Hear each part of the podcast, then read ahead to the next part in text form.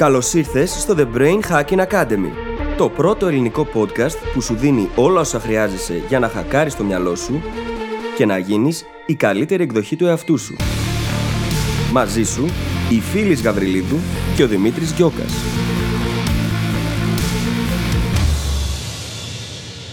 Γεια σου, Brain Hacker, καλώς ήρθατε σε ένα ακόμα επεισόδιο του The Brain Hacking Academy. Σήμερα μιλάμε για ένα πάρα πολύ ενδιαφέρον θέμα που εμένα μου αρέσει πάρα πάρα πολύ, το οποίο είναι η ανάλυση ρίσκου. Βλέπεις στα τελευταία επεισόδια έχουμε μιλήσει πολύ για τη λήψη αποφάσεων και ένα πολύ σημαντικό κομμάτι του να λάβεις μια απόφαση είναι το να μπορείς να κρίνεις σωστά τι μπορεί να πάει στραβά, αλλά και τι μπορεί να πάει καλά. Μιλάμε για πάρα πολλά ενδιαφέροντα κομμάτια μέσα στο επεισόδιο, πάρα πολλά νοητικά μοντέλα που έρχονται από τον κόσμο των οικονομικών και των επιχειρήσεων, τα οποία τα μεταφέρουμε σε αποφάσεις διαφορετικών ειδών για να ταιριάζουν στη δικιά σου κατάσταση.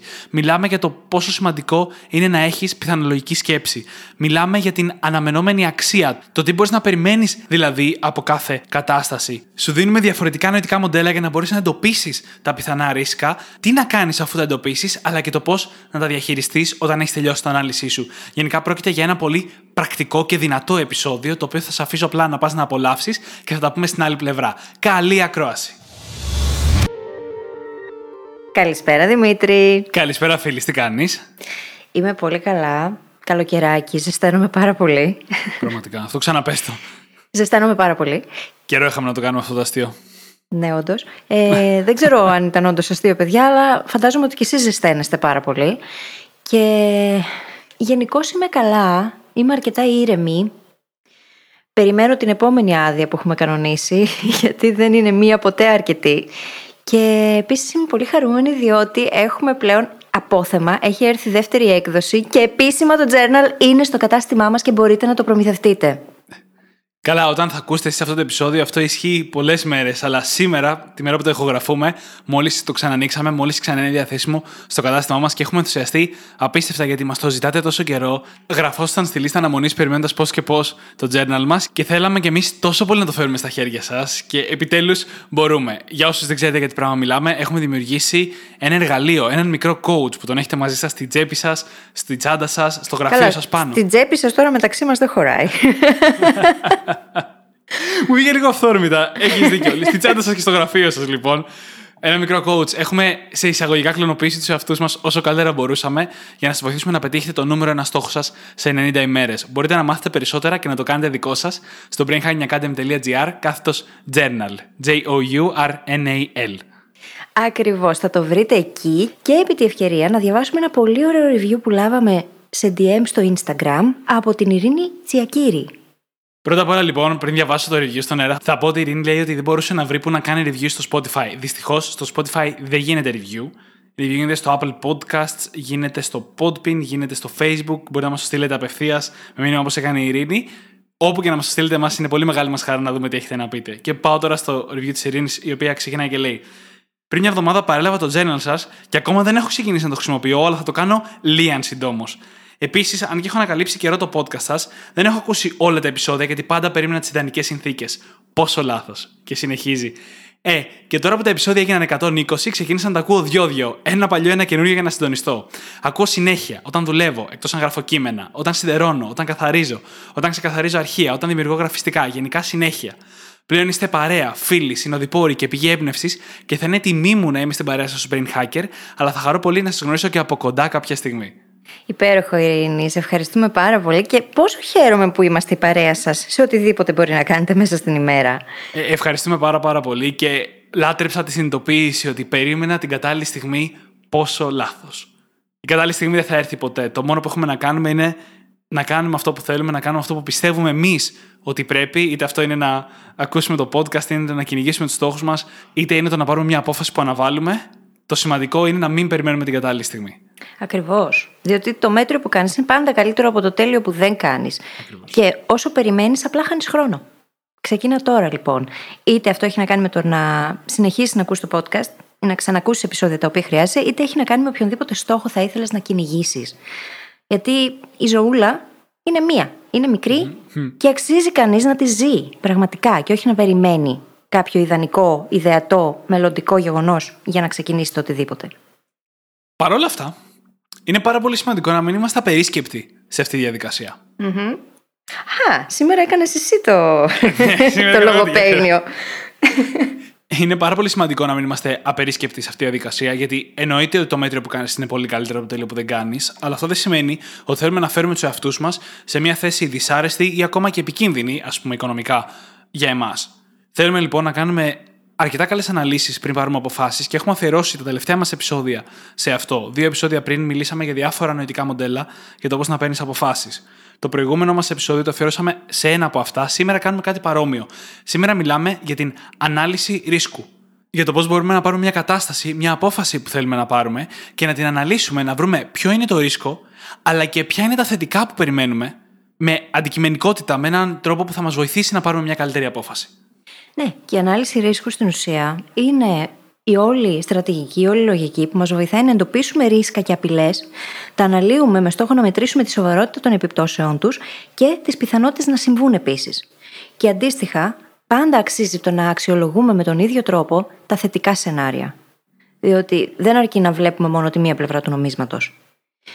Μπαίνοντας λοιπόν στη διαδικασία να κάνουμε ανάλυση ρίσκου, εκείνο που κάνουμε στην ουσία είναι να πάμε και να εντοπίσουμε και όλα τα αρνητικά. Πράγμα το οποίο πολλές φορές το αποφεύγουμε. Στις επιχειρήσεις είναι κάτι πάρα πολύ διαδεδομένο, τουλάχιστον σε μεγάλους οργανισμούς, και καλό είναι σαν στρατηγική να το υιοθετήσουμε κι εμείς για τη δική μας ζωή. Έχουμε δώσει στο παρελθόν αρκετά νοητικά μοντέλα, αρκετούς τρόπους σκέψης που μας βοηθούν να το κάνουμε αυτό. Μας βοηθούν να εντοπίσουμε τα χειρότερα σενάρια και να δημιουργήσουμε επιλογές σε σχέση με αυτά. Σήμερα λοιπόν θα το κάνουμε λίγο πιο συγκεκριμένο. Και έχεις πει πάρα πολλά κλειδιά σε αυτά που είπες μόλις, από το τι πρέπει να κάνουμε, τι πρέπει να κατανοήσουμε, και θα το πιάσω από τη σύνδεση που έκανες με τις επιχειρήσεις. Η ανάλυση ρίσκου είναι μια διαδικασία που κυρίως γίνεται στον επιχειρηματικό κόσμο. Είναι μια διαδικασία που εμφανίζεται πάρα πολύ στην επιστήμη των οικονομικών και πάρα πολλά νοητικά μοντέλα για τα οποία θα μιλήσουμε σήμερα έρχονται από τον κόσμο των οικονομικών και τον επιχειρηματικό κόσμο. Το τονίζω αυτό γιατί σήμερα είναι ένα ξεκάθαρο παράδειγμα μεταφερσιμότητας της γνώσης ή μεταφερσιμότητα των νοητικών μοντέλων. Μια έννοια για την οποία είχαμε μιλήσει πολύ πολύ νωρίς στο podcast, σε ένα από τα πρώτα πέντε μας επεισόδια, δεν θυμάμαι παίξω ποιο, στο οποίο εξηγήσαμε ότι γνώσεις, νοητικά μοντέλα και ό,τι κατανοούμε από άλλους τομείς μπορεί να μας βοηθήσει σε αυτό στο οποίο πάμε να ασχοληθούμε εκείνη τη στιγμή.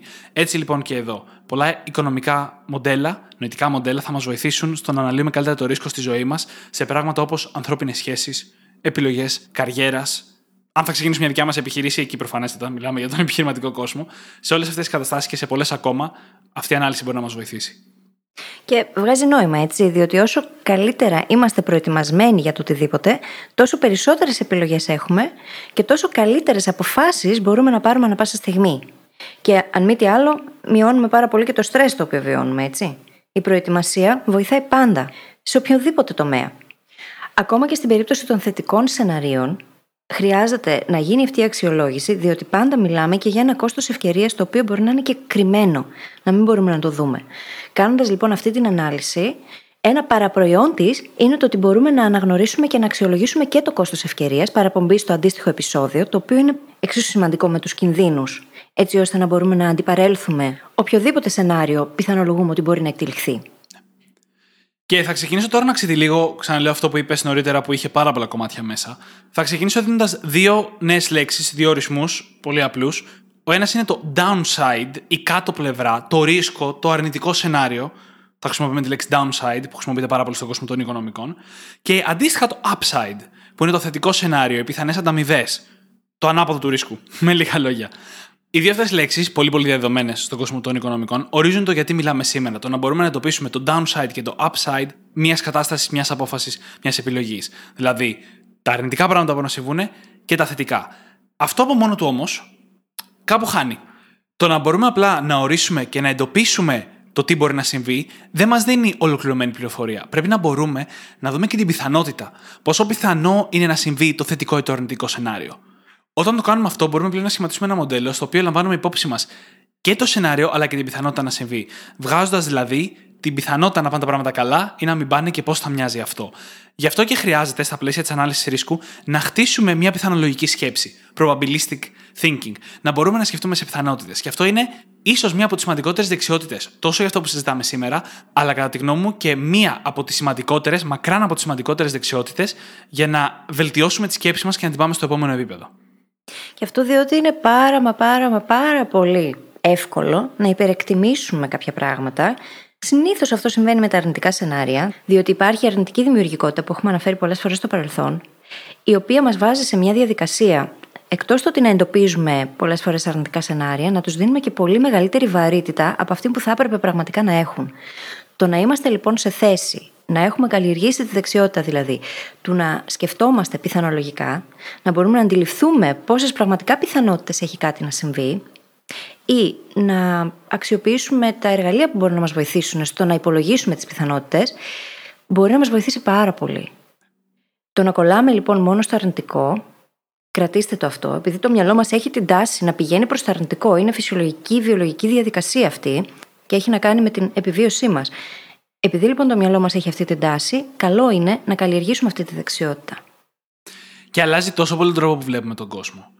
Αρχικά μετατρέπει πάρα πολλές καταστάσεις σε ένα παιχνίδι αριθμών, αφαιρώντας μη προβλέψιμα πράγματα όπως τα συναισθήματά μας. Παραδείγματος χάρη, έστω ότι θέλουμε να κάνουμε αλλαγή καριέρας και θέλουμε να βρούμε μια δουλειά. Μόλις κατανοήσουμε ότι το να μας προσλάβει μια εταιρεία είναι θέμα πιθανότητων, εννοείται ότι το δικό μας performance, η δικιά μας επίδοση παίζει μεγάλο ρόλο, αλλά εξακολουθεί να είναι θέμα πιθανότητων.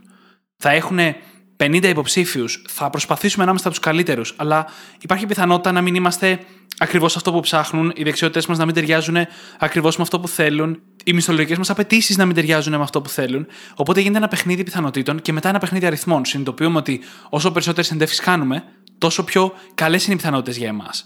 Και όταν μιλάμε για πιθανολογική σκέψη, δεν μιλάμε για τίποτα περίπλοκο. Μιλάμε για το να καταλαβαίνεις ότι όταν ρίξεις ένα ζάρι και θες να φέρεις τον αριθμό 6, η πιθανότητα να φέρεις 6 είναι ένα έκτο. Ή σε ένα επίπεδο παραπάνω, ότι αν ρίξεις δύο ζάρια μαζί, η πιθανότητα να φέρεις εξάρες είναι ένα τριακοστό έκτο. Χωρίς δηλαδή να μπαίνουμε σε πολύ περίπλοκα μαθηματικά, να μπορούμε να κατανοήσουμε πώς οι πιθανότητες περιγράφουν τον κόσμο μας και το κάνουν όντως. Και καλλιεργώντας αυτό σαν δεξιότητα και βλέποντας τα πράγματα με αυτόν τον τρόπο, πάμε κόντρα και σε πολλά biases τα οποία πιθανότατα διαστρεβλώνουν τον τρόπο που βλέπουμε τις καταστάσεις. Και αντίστοιχα αξιολογούμε τις καταστάσεις, έτσι. Οπότε, αν θέλουμε τώρα να βάλουμε την ανάλυση ρίσκου σε έναν λογικό τρόπο σκέψης, σε λογικά βήματα, θα λέγαμε ότι αρχικά ξεκινάμε πάντα με το να εντοπίσουμε απειλές, ρίσκα, ευάλωτα σημεία, θετικά σενάρια στον αντίποδα. Εστιάζουμε λοιπόν πάρα πολύ στο να διερευνήσουμε το θέμα σε βάθος, να κάνουμε και έρευνα ενδεχομένως, διότι δεν μπορούμε να τα ξέρουμε όλα και γι' αυτό έχουμε και πολλά τυφλά σημεία. Οπότε το να εντοπίσουμε όλα αυτά τα ρίσκα, τις απειλές, τα ευάλωτα σημεία, τα θετικά σενάρια, είναι από τα σημαντικότερα πράγματα, διότι δίχως αυτά δεν μπορούμε να περάσουμε στα επόμενα βήματα που αφορούν στην κατανόηση των επιπτώσεων όλων αυτών, που είναι απαραίτητο να γίνει, και έπειτα στο να αναλύσουμε αυτά τα αποτελέσματα και να τα αξιολογήσουμε για να δούμε πώς θα κινηθούμε από εκεί και πέρα. Και όταν μιλάμε για τον εντοπισμό, η δουλειά μας είναι να βρούμε πρώτα απ' όλα ποια είναι τα πιθανά ρίσκα, πριν τα εκτιμήσουμε, πριν βρούμε τις πιθανότητές τους. Στο προηγούμενο επεισόδιο μιλήσαμε για την αντιστροφή, για το πώς όταν θέτουμε ένα στόχο, σκεφτόμαστε πάντα το τι θέλουμε να πετύχουμε, αλλά δεν σκεφτόμαστε το τι θα πρέπει να γίνει για να μην πετύχουμε, πώς να αποφύγουμε δηλαδή χαζά λάθη, τις βλακίες που λέγαμε στο προηγούμενο επεισόδιο. Χρησιμοποιώντας την αντιστροφή, ρωτώντας τον εαυτό μας πώς μπορώ να αποτύχω ή τι πρέπει να κάνω για να πάω όλα στραβά, εντοπίζουμε αυτά τα ρίσκα. Είναι λοιπόν μια ωραία στρατηγική να εντοπίσουμε αυτά τα ρίσκα. Το inversion, η αντιστροφή λοιπόν, μπορεί να μας βοηθήσει πάρα πολύ στο να εντοπίσουμε όλα αυτά τα σενάρια, διότι όπως λέγαμε και στο προηγούμενο επεισόδιο, πολλά από αυτά είναι τυφλά σημεία. Και αν δεν σκεφτούμε τελείως ανάποδα, για παράδειγμα, αντί να σκεφτούμε πώς μπορώ να κάνω το site μου, το blog μου, το e-shop μου πάρα πολύ λειτουργικό και χρηστικό και φιλικό προς τον χρήστη, να σκεφτούμε με ποιους τρόπους μπορώ να το κάνω πάρα πολύ εχθρικό για τον χρήστη. Θα εντοπίσουμε πολύ περισσότερα σενάρια με αυτόν τον τρόπο για να πάμε να τα καλύψουμε από το να προσπαθούμε απλά να βελτιώσουμε αυτό που ήδη υπάρχει. Για παράδειγμα, διάβαζα πρόσφατα για τον Jeff Bezos και την Amazon και τη φάση στην οποία δημιουργήσανε το one click buying. Το κουμπάκι με το οποίο μπορείς να κάνεις αγορά πατώντας απλά ένα κουμπί. Πριν από αυτό ήταν πάρα πολύ σύνθετη διαδικασία. Χθε αγόρασα ένα βιβλίο στο Kindle με ένα κλικ. Εντυπωσιακό. Είναι πολύ εντυπωσιακό Ειδικά αν σκεφτεί κανείς ότι αρχικά η διαδικασία ήταν ότι για κάθε στοιχείο που περνούσες, η Amazon σου άνοιγε καινούργια σελίδα. Και είχαν δει από τα στατιστικά τους πως αυτό έκανε τους αγοραστές πολλές φορές να φεύγουν. Έριχνε λοιπόν τις πωλήσεις. Πρακτικά ο Μπέζος είπε πώς μπορούμε να το απλοποιήσουμε σε τέτοιο βαθμό που να μπορεί ο αγοραστής να το κάνει με ένα κλικ. Και αυτό οδήγησε σε μια ολόκληρη συλλογιστική που οδήγησε στο να δημιουργηθεί αυτό το κουμπί που ανέβασε φυσικά κατακόρυφα τις πωλήσεις τους. Σκεπτόμενοι λοιπόν αντίστροφα, πώς μπορώ να κάνω το e-shop μου εχθρικό για το χρήστη, θα εντοπίσουμε πολύ περισσότερα. Με την ίδια λογική μπορούμε να εντοπίσουμε περισσότερες απειλές, περισσότερα ρίσκα, περισσότερα τροτά σημεία και να κάνουμε και νοητικά πειράματα. Τι θα γινόταν αν μπορούσαν να κάνουν την αγορά τους με ένα κλικ. Και πώς θα γινόταν αυτό. Μια φανταστική άσκηση, η οποία κολλάει πάρα πολύ σε αυτό ακριβώς που συζητάμε σήμερα, είναι η άσκηση με τα τρία σενάρια. Που όταν ε, προβλέπεις ένα αποτέλεσμα, όταν σκέφτεσαι το πιθανό αποτέλεσμα μιας επιλογής, σκέφτεσαι σε τρεις διαφορετικές παράλληλες πραγματικότητες. Ένα κακό σενάριο, ένα μεσαίο σενάριο και ένα καλό σενάριο. Πώς αν δηλαδή αν τα πράγματα δεν πάνε καλά, αν πάνε φυσιολογικά, αναμενόμενα και αν πάνε παραπάνω καλά από ό,τι περιμένουμε. Με αυτόν τον τρόπο δεν καταλήγουμε να έχουμε κάνει μόνο μία εκτίμηση και να βρεθούμε προεκπλήξεως αν δεν συμβεί ακριβώς αυτό που περιμέναμε. Αλλά έχουμε χτίσει ένα εύρος. Ένα εύρος μέσα στο οποίο έχουμε αναγκαστεί να σκεφτούμε πώς θα κινηθούμε ανάλογα με το τι προκύψει. Και εδώ κολλάνε και τα νοητικά πειράματα που λέει η φίλης. Γιατί εκτός από αυτά τα τρία σενάρια, πάντα θέλουμε να επεξεργαστούμε τουλάχιστον νοητικά τις ακραίες παρατηρήσεις. Τι θα γίνει, ας πούμε, αν βγάλω ένα καινούριο προϊόν και δεν αγοράσει κανένας. Τι θα γίνει αν ξεπουλάω τόσο γρήγορα που δεν προλαβαίνει η παραγωγή να με καλύψει. Δεν σημαίνει αυτό ότι θα κάνουμε κάποια μεγάλη κίνηση για να καλυφθούμε για αυτά τα ακραία σενάρια, αλλά μπορεί να εντοπίσουμε κάποια εύκολη δράση, low hanging fruit που λέμε στα αγγλικά, το οποίο να μας προφυλάξει από κάποιο ακραίο σενάριο και να μας φέρει σε καλύτερη θέση ακόμα και για τα φυσιολογικά σενάρια. Πάντα αξίζουν τα νοητικά πειράματα και πάντα αξίζουν οι ακραίες και οι τρελέ ερωτήσεις για αυτόν ακριβώς τον λόγο. Και γι' αυτό είναι τόσο σημαντικό το πρώτο βήμα, το πρώτο στάδιο. Και γι' αυτό είναι τόσο σημαντική και η έρευνα κάθε φορά που βρισκόμαστε αντιμέτωποι με μια νέα επιλογή που καλούμαστε να κάνουμε. Χωρίς πληροφορίες, χωρίς δεδομένα, στην προκειμένη, χωρίς αυτά τα σενάρια, τα τρία σενάρια, συν τα ακραία σενάρια που μπορούμε να σκεφτούμε, δεν έχουμε αρκετό εύρος επιλογών έτσι ώστε να μπορέσουμε να δημιουργήσουμε και τα αντίστοιχα πλάνα ώστε να διαχειριστούμε με τον καλύτερο δυνατό τρόπο τα αρνητικά, τις αρνητικές επιπτώσεις ή τις θετικές επιπτώσεις αντίστοιχα, καθώς και να ορίσουμε τις πιθανότητες που έχουν όλα αυτά για να συμβούν. Και φυσικά σε αυτό μπορεί να μας βοηθήσει πάρα πολύ και η σκέψη σε δεύτερο και τρίτο επίπεδο η απλή ερώτηση που δώσαμε στο παρελθόν. Και μετά τι; Διότι εντοπίζουμε το σενάριο, εντοπίζουμε τις επιπτώσεις, υπάρχουν όμως μετά από αυτές επιπτώσεις σε δεύτερο και τρίτο επίπεδο, που μπορεί να έρθουν αρκετό χρόνο μετά. Αξίζει να μπούμε στη διαδικασία να σκεφτούμε και αυτές τις επιπτώσεις, οι οποίες μερικές φορές δεν είναι τόσο απλό να εντοπιστούν. Χρειάζεται να αφιερώσουμε πραγματική σκέψη, πραγματική ενέργεια σε όλη αυτή την ανάλυση, για να μπορέσουμε έπειτα να αξιολογήσουμε. Και ας κάνουμε μια μικρή ανασκόπηση, γιατί έχουμε πει μέχρι τώρα μιλώντας για την ανάλυση ρίσκου, αλλά και την ανάλυση του upside, έτσι, της θετικής πλευράς. Αρχικά, έχουμε ότι όσα περισσότερα πράγματα ξέρουμε, όσο περισσότερη έκθεση έχουμε και όσο περισσότερη έρευνα κάνουμε αντίστοιχα, τόσο πιο εύκολο είναι να μπορούμε να κρίνουμε σωστά τι μπορεί να πάει στραβά, ποιο είναι το ρίσκο και τι μπορεί να πάει καλά. Μιλήσαμε για την απίστευτη σημασία των πιθανότητων. Πόσο σημαντικό είναι να έχουμε χτίσει μια πιθανολογική σκέψη για να μπορούμε να κρίνουμε μελλοντικά σενάρια με τον σωστό τρόπο. Και εννοείται ότι εδώ κολλάει αυτό που μόλις είπες με τη σκέψη σε δεύτερο και τρίτο επίπεδο. Μιλήσαμε για την αντιστροφή, για το πόσο χρήσιμο μοντέλο είναι για να εντοπίζουμε ότι μπορεί να πάει στραβά, που είναι το ακριβώς προηγούμενο μας επεισόδιο. Μιλήσαμε για τις τρελέ ερωτήσεις και τα πειράματα σκέψης ω έναν τρόπο να πετύχουμε το ίδιο αποτέλεσμα. Είπαμε για το ενωτικό μοντέλο με τα τρία σενάρια, κακό, μέτριο, καλό, για να έχουμε ένα εύρος στην ανάλυση μας και όχι μια συγκεκριμένη τιμή. Και φυσικά μιλήσαμε για την ανάγκη του να εντοπίσουμε τα ρίσκα πριν τα εκτιμήσουμε, να ξέρουμε ποια είναι, μιλώντας ας πούμε με ειδικούς, κάνοντας την έρευνά μας, έτσι ώστε να μπορούμε να έχουμε κάτι να αναλύσουμε. Και θα μας πάω τώρα στο πιο σημαντικό, ίσως νοητικό μοντέλο για το οποίο θα μιλήσουμε σήμερα, που είναι αυτό του expected value, της αναμενόμενης αξίας. Είναι καθαρά μια οικονομική έννοια, η οποία όμως αλλάζει τον τρόπο που βλέπουμε τον κόσμο μόλις την υιοθετήσουμε.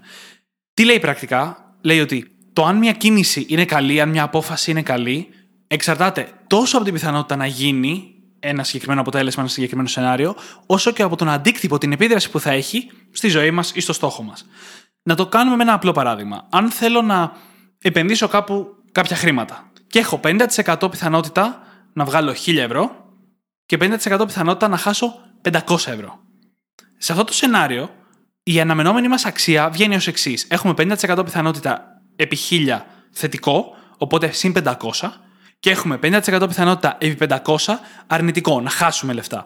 Άρα μείον 250. Έχουμε συν 500, μείον 250, άρα η αναμενόμενη αξία αυτής της κίνησης είναι συν 250 ευρώ. Από τη στιγμή που είναι θετική, είναι καλή κίνηση. Αυτό το μονοτικό μοντέλο είναι τόσο απλό. Πήγα επίτηδε με αριθμούς γιατί είναι το πιο εύκολο να το εξηγήσουμε. Αλλά ας το δούμε στη ζωή μας και σε ένα άλλο σενάριο. Έστω ότι θέλουμε να αλλάξουμε καριέρα. Υπάρχει μια αξιοπρεπής, καλή πιθανότητα να καταφέρουμε να αλλάξουμε την καριέρα μας ομαλά. Υπάρχει πιθανότητα να δυσκολευτούμε κάπως οικονομικά. Η μεταβατική περίοδος θα είναι πιο μεγάλη από ό,τι θα θέλαμε. Αυτές λοιπόν οι πιθανότητες. Από τη μία όμως έχουμε μια δουλειά που ας πούμε σχαινόμαστε για να πάμε στο ακραίο σενάριο. Μια δουλειά από την οποία θέλουμε να φύγουμε σήμερα, χτες βασικά. Και από την άλλη έχουμε μια καριέρα που μας γεμίζει, που φανταζόμαστε ότι θα είναι αυτό που πάντα ψάχναμε.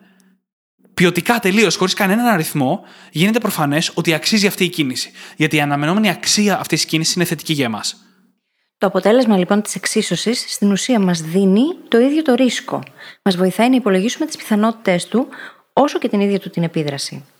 Αν δεν κάνουμε αυτή την αξιολόγηση και δεν τη σκεφτούμε και μακροπρόθεσμα, όχι μόνο βραχυπρόθεσμα, δεν θα πάρουμε την καλύτερη δυνατή απόφαση για εμάς. Και στα αυτά τα πλαίσια μπορούμε να υπολογίσουμε αντίστοιχα και το κόστος ευκαιρίας που μπορεί να έχει. Πέρα λοιπόν από την ίδια την αναμενόμενη τιμή, η οποία χρειάζεται να υπολογιστεί, είτε αυτό μπορεί να γίνει με αριθμούς, είτε μπορεί να γίνει ποιοτικά, πέρα από αυτό χρειάζεται να δούμε και τι θα μας κοστίσει σε άλλα επίπεδα. Τι θα μου κοστίσει το να μην κυνηγήσω εκείνη την καλύτερη καριέρα που θέλω; Τι θα μου κοστίσει το να μην κάνω αυτό που θέλω, που ξέρω ότι μέσα από αυτό θα είμαι χαρούμενη; Όλα αυτά μπορούν σε συνάρτηση με την αναμενόμενη τιμή να μας βοηθήσουν να πάρουμε καλύτερες αποφάσεις. Και χρειάζεται και κατά τη διάρκεια της έρευνας να μελετήσουμε ακόμα και περιπτώσεις που έχουν αποτύχει, έτσι. Να το πούμε και αυτό. Διότι υπάρχει το survivorship bias, που μπορεί να δούμε μόνο τις περιπτώσεις που έχουν καταφέρει αυτό που θέλουμε να πετύχουμε και να είμαστε biased μόνο και μόνο γι' αυτό. Γιατί έχουμε εστιάσει μόνο στα θετικά. Μπορούμε να μελετήσουμε και περιπτώσεις και να τις λάβουμε υπόψη στην εξίσωση ανθρώπων ή επιχειρήσεων που έχουν αποτύχει και να δούμε τι κάνανε και τι δεν κάνανε, έτσι ώστε να αποφύγουμε τα δικά τους φάλματα. Και αυτό ανήκει στη δική μας εξίσωση, για να δούμε τελικά ποιες είναι οι πιθανότητες και ποιο είναι αυτό το ρίσκο που καλούμαστε να πάρουμε. Και τώρα ανοίγεις ένα μεγάλο κεφάλαιο, που θα το ξεκινήσω δίνοντας μια ακόμα διάσταση της αναμενόμενης τιμής και θα συνεχίσουμε από εκεί. Α συγκρίνουμε δύο αναμενόμενες τιμές.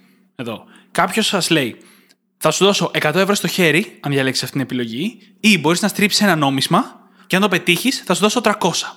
Η αναμενόμενη αξία τι μας λέει; Στην μία περίπτωση έχουμε 100. Είναι σίγουρα 100 ευρώ, 100% επί 100, 100. Στην άλλη περίπτωση έχουμε 50% επί 300. Δηλαδή 150. Μόνο και μόνο από τις αναμενόμενες αξίες αξίζει να στρίψουμε το νόμισμα. Αυτό είναι σίγουρο με βάση την οικονομική θεωρία και τη θεωρία της αναμενόμενης αξίας. Παρ' όλα αυτά, αυτό δεν είναι πανάκια.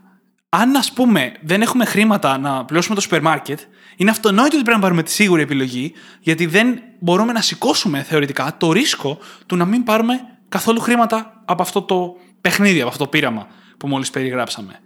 Και αυτό δηλώνει πάρα πολύ έντονα την αβεβαιότητα που έχουν συγκεκριμένες καταστάσεις, που είναι το επόμενο πράγμα που θέλουμε να ορίσουμε. Μπορεί πιθανότατα να είναι συγκεκριμένη, ας πούμε 50% στο νόμισμα, αλλά τα σενάρια είναι ακραία τα δύο σενάρια. Στην μία περίπτωση τα παίρνουμε όλα, στην άλλη περίπτωση δεν παίρνουμε τίποτα. Το να πάρουμε τίποτα είναι πολύ μεγάλο ρίσκο πολλές φορές στη ζωή μας. Αντίστοιχα, άλλες φορές μπορεί να κάνουμε μια εκτίμηση στην πιθανότητα, αλλά να μην μπορούμε να είμαστε σίγουροι για αυτή την πιθανότητα. Η ζωή μας δεν είναι τόσο απλή όσο στρίβω ένα νόμισμα. Και εμείς μπορούμε να λέμε, εκτιμώ ότι έχω 70% πιθανότητα να πάνε όλα καλά, αλλά δεν έχουμε ιδέα για αυτό το 70%. Είναι ένας στοιχείο αριθμός που τον βγάζουμε από τη διέστησή μας πολύ περισσότερο από κάποιο πραγματικό επιστημονικό δεδομένο. Όταν λοιπόν υπάρχει μεγάλη αβεβαιότητα και μεγάλη μεταβλητότητα στους αριθμούς, στα σενάρια, αυτό πρέπει να το λάβουμε υπόψη. Και μελετώντας τις ιστορίες ανθρώπων που απέτυχαν για να το δέσω με αυτό που είπες, αυτό παρατηρούμε συνήθως. Περιπτώσεις που δεν τους κατέστρεψε η έλλειψη ανάλυσης στην αρχή, αυτό είναι το πιο εύκολο να αποφύγεις.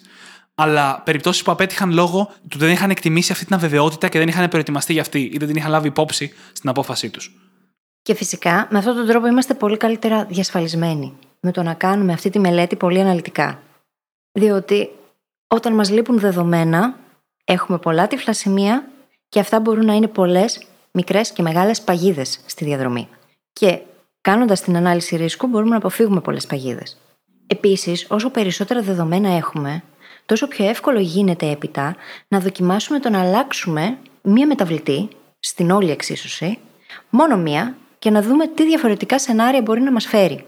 Εάν για παράδειγμα το debate μέσα μας είναι του να παραιτηθώ από την δουλειά μου τώρα, σήμερα, τέλος πάντων μέσα σε αυτό το μήνα, και να κυνηγήσω το όνειρό μου, τι θα γινόταν αν κάναμε τα πάντα με τον ίδιο ακριβώς τρόπο και αλλάζαμε απλά το χρονικό ορίζοντα. Και λέγαμε ότι μου δίνω τρεις μήνες και θα παραιτηθώ μετά. Τι θα άλλαζες σε αυτή την περίπτωση; Κάνοντας λοιπόν ενδελεχή έρευνα και έχοντας όλα τα στοιχεία που χρειαζόμαστε, ή τουλάχιστον όσο το δυνατόν περισσότερα για να μπορούμε να φανταστούμε όσα περισσότερα δυνατά σενάρια, πιθανά σενάρια μπορούμε, έχουμε αντίστοιχα και τη δυνατότητα να αλλάξουμε μεμονωμένες μεταβλητές, έτσι ώστε να δούμε αν θα αλλάξουν τελικά τα αποτελέσματα, αν θα αλλάξει η αναμενόμενη τιμή. Ακριβώς. Και είναι και αυτό ένα ακόμα πολύ σημαντικό νοητικό μοντέλο τύπου πειράματα σκέψης. Γιατί τι είναι αυτό που κάνουμε, απλοποιούμε την πραγματικότητα. Αν προσπαθήσουμε να κατανοήσουμε όλες τις μεταβλητές σαν ένα σύστημα, είναι αδύνατον. Οι υπολογιστές δυσκολεύονται. Πραγματικά δυσκολεύονται. Το μυαλό μας που δεν είναι τόσο ικανό στους υπολογισμούς όσο ένας υπολογιστής, του είναι ακόμα πιο δύσκολο να διαχειριστεί όλη την πολυπλοκότητα μαζί. Αλλά τι γίνεται αν πούμε ότι θα πειράξουμε μόνο μία μεταβλητή; Στα οικονομικά αυτό λέγεται ceteris paribus. Όλοι οι άλλοι όροι να είναι σταθεροί. Είναι μια πολύ κλασική έννοια και πείραμα σκέψης. Ένα πολύ κλασικό παράδειγμα είναι αυτό που λέει ότι ceteris paribus, αν αυξήσω την τιμή, η ζήτηση θα πέσει. Δηλαδή, χωρίς να επηρεάσω τίποτα άλλο στην αγορά, αν αυξήσω την τιμή σε ένα προϊόν, η ζήτησή του θα πέσει. Πολύ βασική, βασική οικονομική θεωρία. Το ίδιο λοιπόν θέλουμε να κάνουμε και εμείς στα σενάρια μας. Αν, ας πούμε, πάμε να ενδώσουμε σε μια τοξική συμπεριφορά, θα γινόταν αν περιμέναμε 24 ώρες για να απαντήσουμε. Μια απλή μεταβλητή.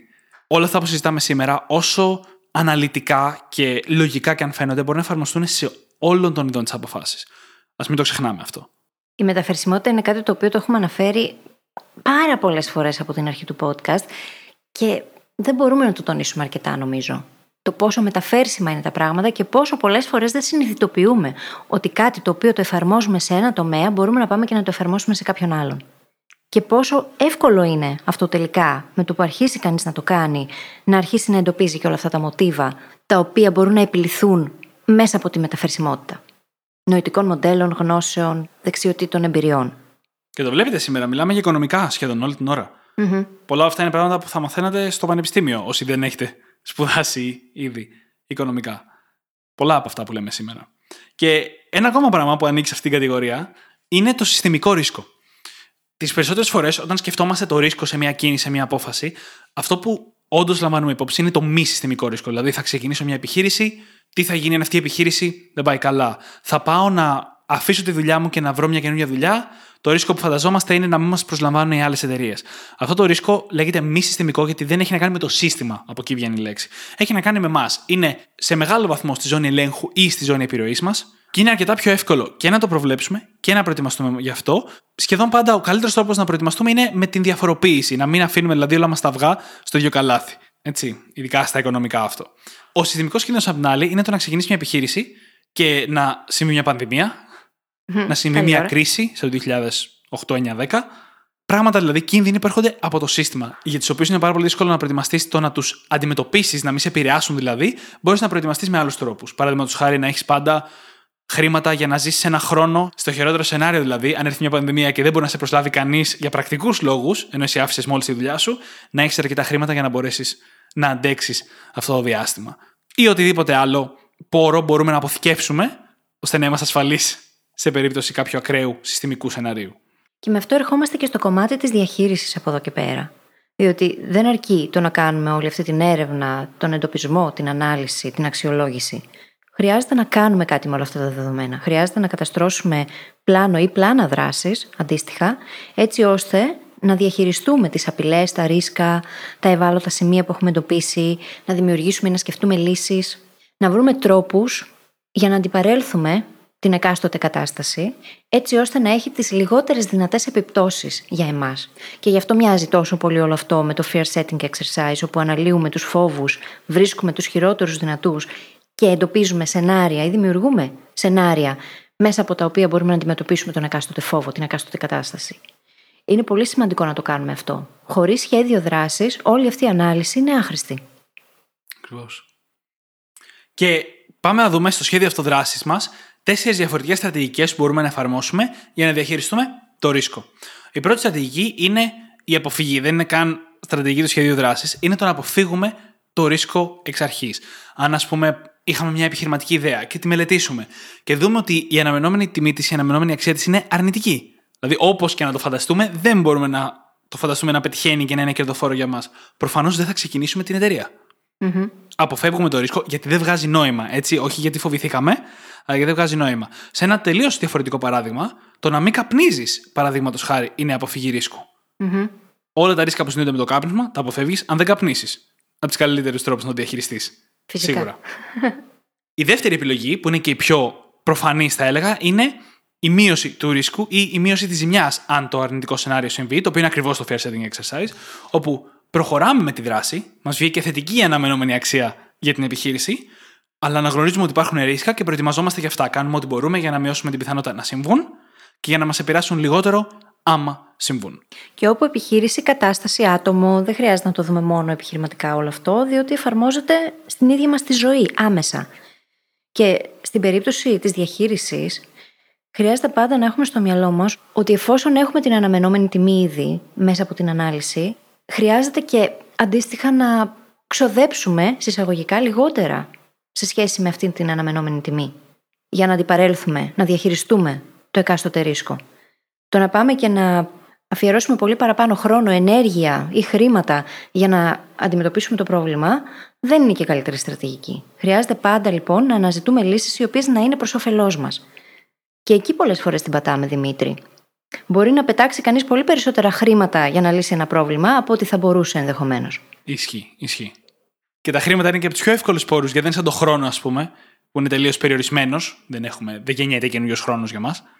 Θυμάμαι λίγο πριν την έκδοση του journal που κάναμε ανάλυση για κάτι το οποίο θέλαμε να εφαρμόσουμε και κάνοντας όλη αυτή την ανάλυση, στην ουσία γλιτώσαμε για τους εαυτούς μας πάρα πολύ χρόνο, ενέργεια, που πραγματικά δεν θα είχε νόημα να αφιερώσουμε.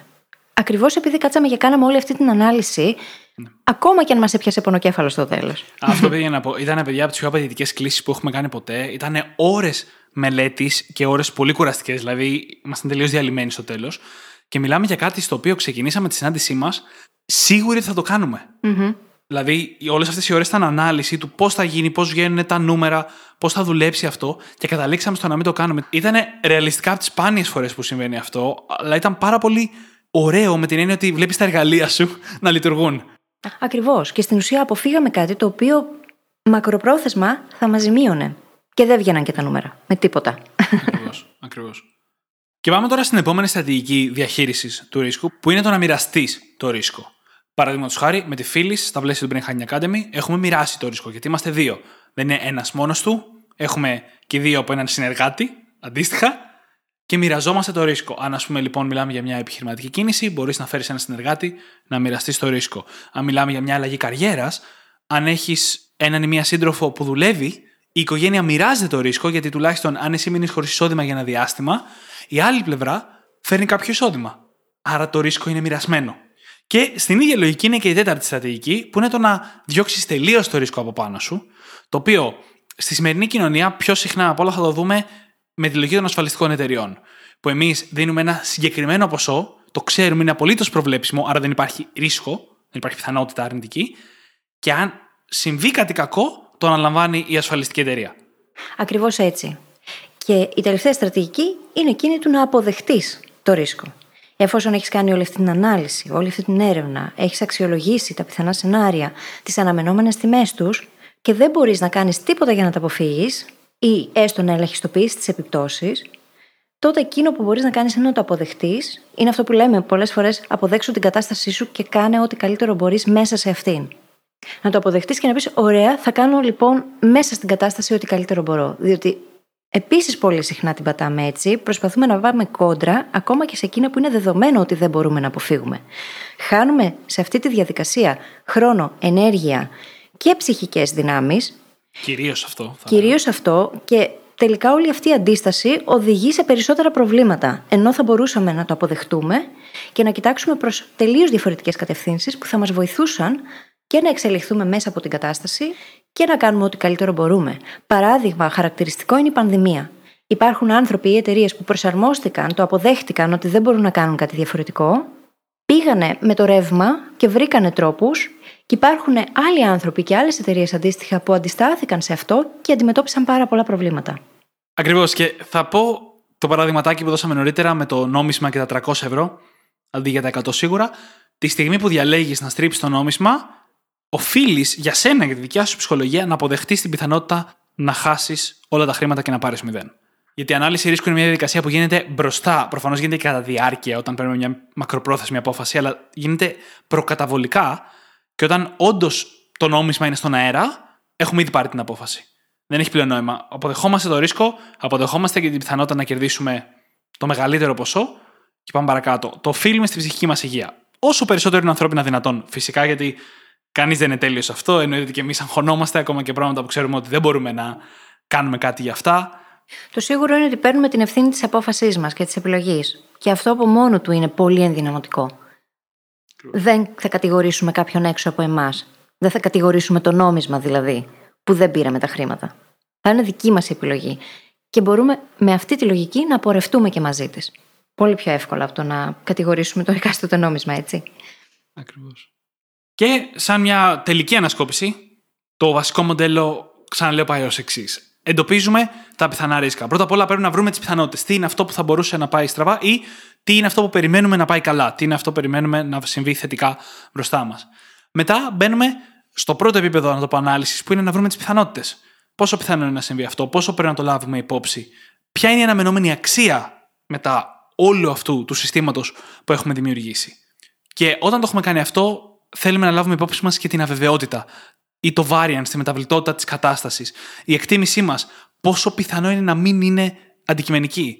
Ξέρουμε ακριβώς τις πιθανότητες σε ένα νόμισμα ή σε ένα ζάρι, τις ξέρουμε, αλλά δεν ξέρουμε τις πιθανότητες στην πραγματική ζωή σε πάρα πολλά πράγματα. Mm-hmm. Πώς θα πάει η επιχείρησή μας, ας πούμε. Υπάρχει πολύ μεγαλύτερη μεταβλητότητα. Είπαμε επίσης διάφορα μοντέλα γύρω-γύρω που υποστηρίζουν αυτά τα βήματα. Πώς η αντιστροφή μπαίνει στο πρώτο κομμάτι στον εντοπισμό, για το συστημικό κίνδυνο, για τα τρία σενάρια, μια πολύ ωραία στρατηγική για να έχουμε ένα εύρος. Και κλείσαμε αναλύοντας τους τρόπους διαχείρισης του ρίσκου, εφόσον έχουμε κάνει την ανάλυση του να το εντοπίσουμε και να το αναλύσουμε. Και κάπως έτσι νομίζω πως ήρθε η ώρα να κλείσουμε και το επεισόδιο. Έτσι νομίζω κι εγώ. Όπως πάντα, θα βρείτε τις σημειώσεις του επεισοδίου μας στο site μας, στο brainhackingacademy.gr, όπου μπορείτε να βρείτε και το journal μας, είτε πηγαίνοντας κατευθείαν στο κατάστημά μας, είτε πηγαίνοντας στο brainhackingacademy.gr κάθετος journal, J-O-U-R-N-A-L και θα χαρούμε πάρα πολύ να σας βοηθήσουμε μέσα από αυτό να πετύχετε το νούμερο ένα στόχο σας σε 90 ημέρες. Και φυσικά θα σας ζητήσουμε να κάνετε subscribe στην εφαρμογή που έχετε βρει και μας ακούτε, αν δεν έχετε κάνει ήδη, να μας γράψετε ένα φανταστικό πεντάστερο review, διότι έτσι βοηθάτε το community των brain hackers να μεγαλώσει και μας κάνετε πολύ πολύ χαρούμενους. Και μια πράξη αγάπης. Αρπάξτε τα κινητά των φίλων σας και δείξτε τους πώς μπορούν να γίνουν και εκείνοι brain hackers. Σας ευχαριστούμε πάρα πολύ που ήσασταν μαζί μας και σήμερα και σας ευχόμαστε καλή συνέχεια. Καλή συνέχεια. Bye.